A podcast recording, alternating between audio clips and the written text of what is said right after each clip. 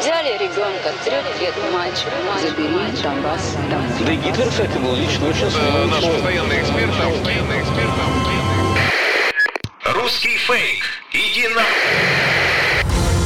Розвінчуємо російські фейки, які прагнуть зламати наш дух. З експертом детектора медіа Вадимом Міським на українському радіо. Вітаю! З вами Вадим Міський, а це значить, що попереду знов розмова про фейки. Ми будемо розбирати на атоми ворожу брехню і відправляти її услід за флагманом Чорноморського флоту Росії. Незалежно від того, чи тримаємо ми зброю в руках для захисту нашої батьківщини, усі ми з вами воюємо на інформаційному фронті. І тут розгортаються не менш важливі і драматичні епізоди протистоянь. Своєю інформаційною зброєю Кремль хоче знищити нас морально. Він цілиться у наш дух і прагне зневірити у власних силах. Знати фейки в обличчя це бути озброєними в інформаційній війні. Я нагадаю, що для вас працює команда аналітиків детектора медіа, яка щодня фіксує та спростовує ворожу пропаганду. Я запрошую вас розбиратися, де брехня, а де правда, і нести ці знання далі, тобто зупиняти поширення кремлівських вигадок і чуток там, де ви їх бачите і чуєте. Кремлівські медіа поширюють дезінформаційні матеріали про те, як український режим, наслідуючи третій рейх, начебто відправляє воювати дітей. Про це повідомив Центр протидії дезінформації при Раді нацбезпеки та оборони України.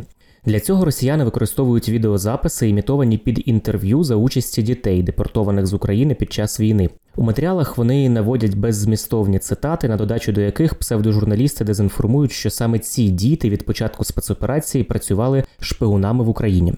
РНБО зазначає, що використання Росією дітей в інформаційній війні проти України є грубим порушенням норм міжнародного права. Якщо ви стали свідком порушення прав дитини, ви можете звернутися на гарячу лінію захисту прав дітей за номером 0800 500 225 або на гарячу лінію уповноваженого Верховної Ради з прав людини за номером 0800 50 17 20 0800 50 17 20. Російські окупанти постійно застосовують тиск до українців, яких вивезли за межі країни, вимагаючи від них записувати відео. Наприклад, журналістка громадського Вікторія Рощина під час перебування в полоні окупантів змушена була записати звернення, де йшлося про гуманні методи затримання та високу частку ймовірності врятованого життя. Про примус до запису такого звернення Вікторія Рощина згодом розповіла у своєму матеріалі на сайті громадського. Головного редактора сайту Новокаховка Сіті Олександра Гунька окупанти змусили записати також постановочне інтерв'ю. Це відбулося в ті дні, коли журналіста викрили росіяни. У цьому відео Гунько змушений був говорити, що тепер готовий писати правду і співпрацювати із так званою військовою адміністрацією. Про фейкове інтерв'ю повідомив журналіст Олег Батурін, який також побував у полоні окупантів. Росіяни розсилають комп'ютерні віруси, нібито від імені Служби безпеки України під виглядом інструкції, як діяти в умовах активної фази бойових дій. Як повідомили у Держспецзв'язку, основні цілі ворога у першу чергу держслужбовці, через телефони яких, на думку окупантів, можливо зібрати конфіденційну інформацію. Повідомлення, які розсилають у месенджерах, починаються зі слів: Я співробітник СБУ номер такий-то.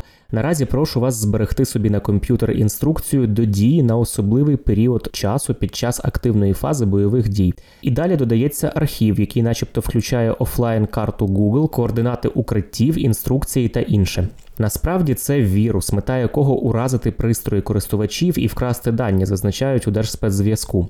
Нагадаю, що будь-які файли, надіслані від невідомих адрес та телефонів, є потенційно небезпечними, і відкривати їх не варто. Будьмо обачними. Загалом же днями урядова команда реагування на комп'ютерні надзвичайні події CERT.UA, яка діє при Держспецзв'язку, повідомила, що за півтора місяці від початку повномасштабної війни Україна зазнала втричі більше кібератак ніж за аналогічний період минулого року.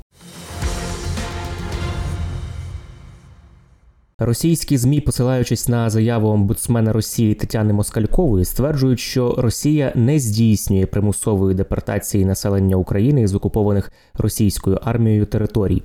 Так, Тетяна Москалькова 12 квітня заявила, що примусового переміщення біженців до Росії ніколи не було. Це брехня, говорить StopFake. При цьому, за повідомленням російського інформагентства ТАСС, станом на 11 квітня кордон із Росією перетнули 740 тисяч людей із України.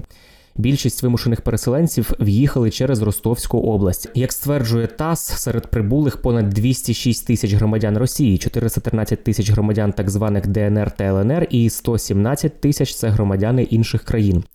У свою чергу українська омбудсменка Людмила Денісова повідомила, що щодня з території Донецької та Луганської областей до Росії вивозять близько 20 тисяч осіб. Українці, як звітують росіяни, перебувають уже в 35 регіонах Росії.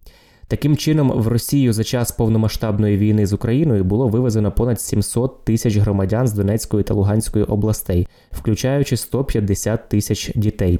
Із 18 лютого під приводом нібито наступу збройних сил України на Ордло розпочалася примусова евакуація місцевого населення із територій невизнаних республік до Росії. Насамперед це стосувалося жінок і дітей.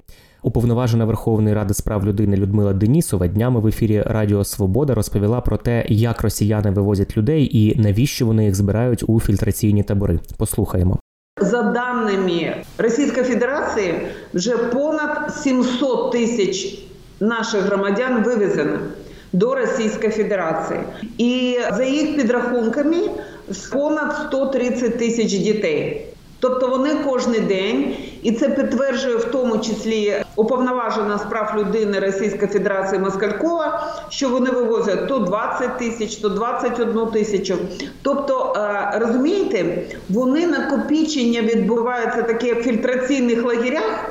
Зараз фільтраційний лагерь такий є в Донецькій області, де знаходиться понад 10 тисяч наших громадян примушують наших громадян на співпрацю, дізнаються про їх підтримку України чи Російської Федерації. Вони дізнаються хто підтримує Україну.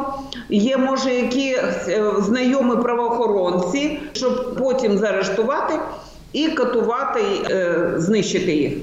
Ми зараз знаємо через інформацію, яку розповсюджує пані Масталькова, що наші громадяни знаходяться в 35 регіонах Російської Федерації. Це були слова уповноваженої Верховної Ради України з прав людини Людмили Денісової.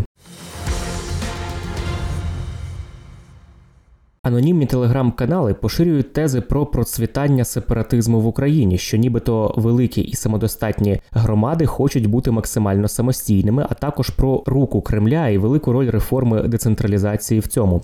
Такі повідомлення ворожої пропаганди упіймали аналітики детектора медіа. Меседжі маніпулятивні, оскільки процвітання сепаратизму не підкріплене жодним фактом. Натомість, за результатами соціологічного дослідження центру Розумкова до 30-річчя незалежності України, лише 11% громадян насамперед асоціюють себе із регіоном, в якому вони проживають, 19% із населеним пунктом і 59% із Україною загалом. Це ж дослідження показало, що лише 8% українців зазначили, що українців нічого загалом не об'єднує.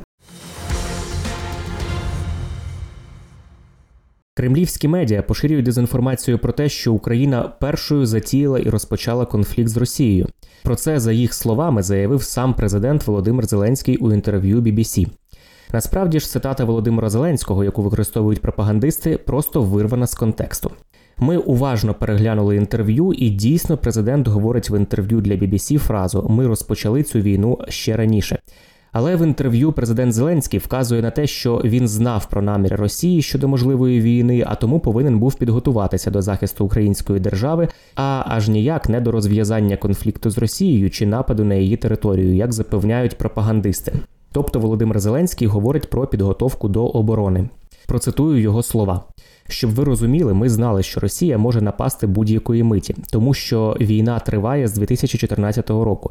Саме тому ми хотіли до НАТО, саме тому ми стабілізували ситуацію в Україні. Саме тому нам потрібне було сильне керівництво моєї команди. Саме тому ми боролися із деякими політичними групами всередині нашої країни, групами, на які Росія витрачала гроші. Ми розпочали цю війну ще раніше. Кінець цитати. Більше того, президент України вказує і на той факт, хто є ініціатором війни, наводячи приклади 2014 року. Процитую його слова: вони багато разів окупували наші території, починаючи з 2014 року. Вони окупували Крим і скрізь вони кажуть, що це їхня територія.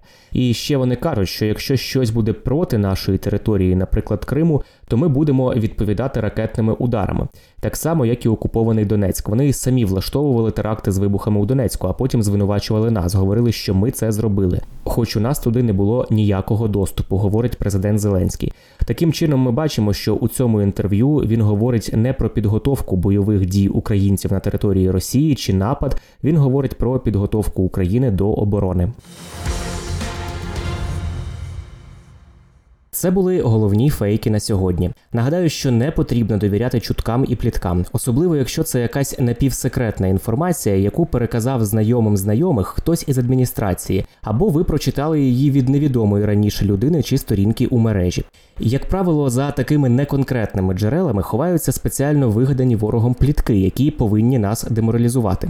Є офіційні джерела, і тільки їм ми довіряємо у час війни. Отримали тривожну новину від знайомих, чи у вайбер-чаті або в телеграм-каналі, чи хтось у приватні повідомлення вам надіслав. Панікувати не потрібно, і переповідати одразу всім навколо також не потрібно. Спершу ми дивимося, чи є це в новинах суспільного мовлення, чи писав про це офіс президента, Міноборони, Генштаб, ваша обласна адміністрація або ваша місцева рада. Якщо такого в офіційних джерелах немає, то інформація швидше за все не варта вашої довіри. Пам'ятайте, що плітки це потужний інструмент ворожої пропаганди, а наше з вами завдання не залишити пліткам шансу на виживання. Бажаю всім моральної витримки і нагадую, що всі ми тепер боремося на інформаційному фронті, і від наших дій залежить успіх всієї країни в інформаційній війні. З вами був Вадим Міський. До зустрічі. Русский фейк. Иди на... Розвінчуємо російські фейки, Фейки. Які прагнуть зламати наш дух. З експертом детектора медіа Вадимом Міським на українському радіо.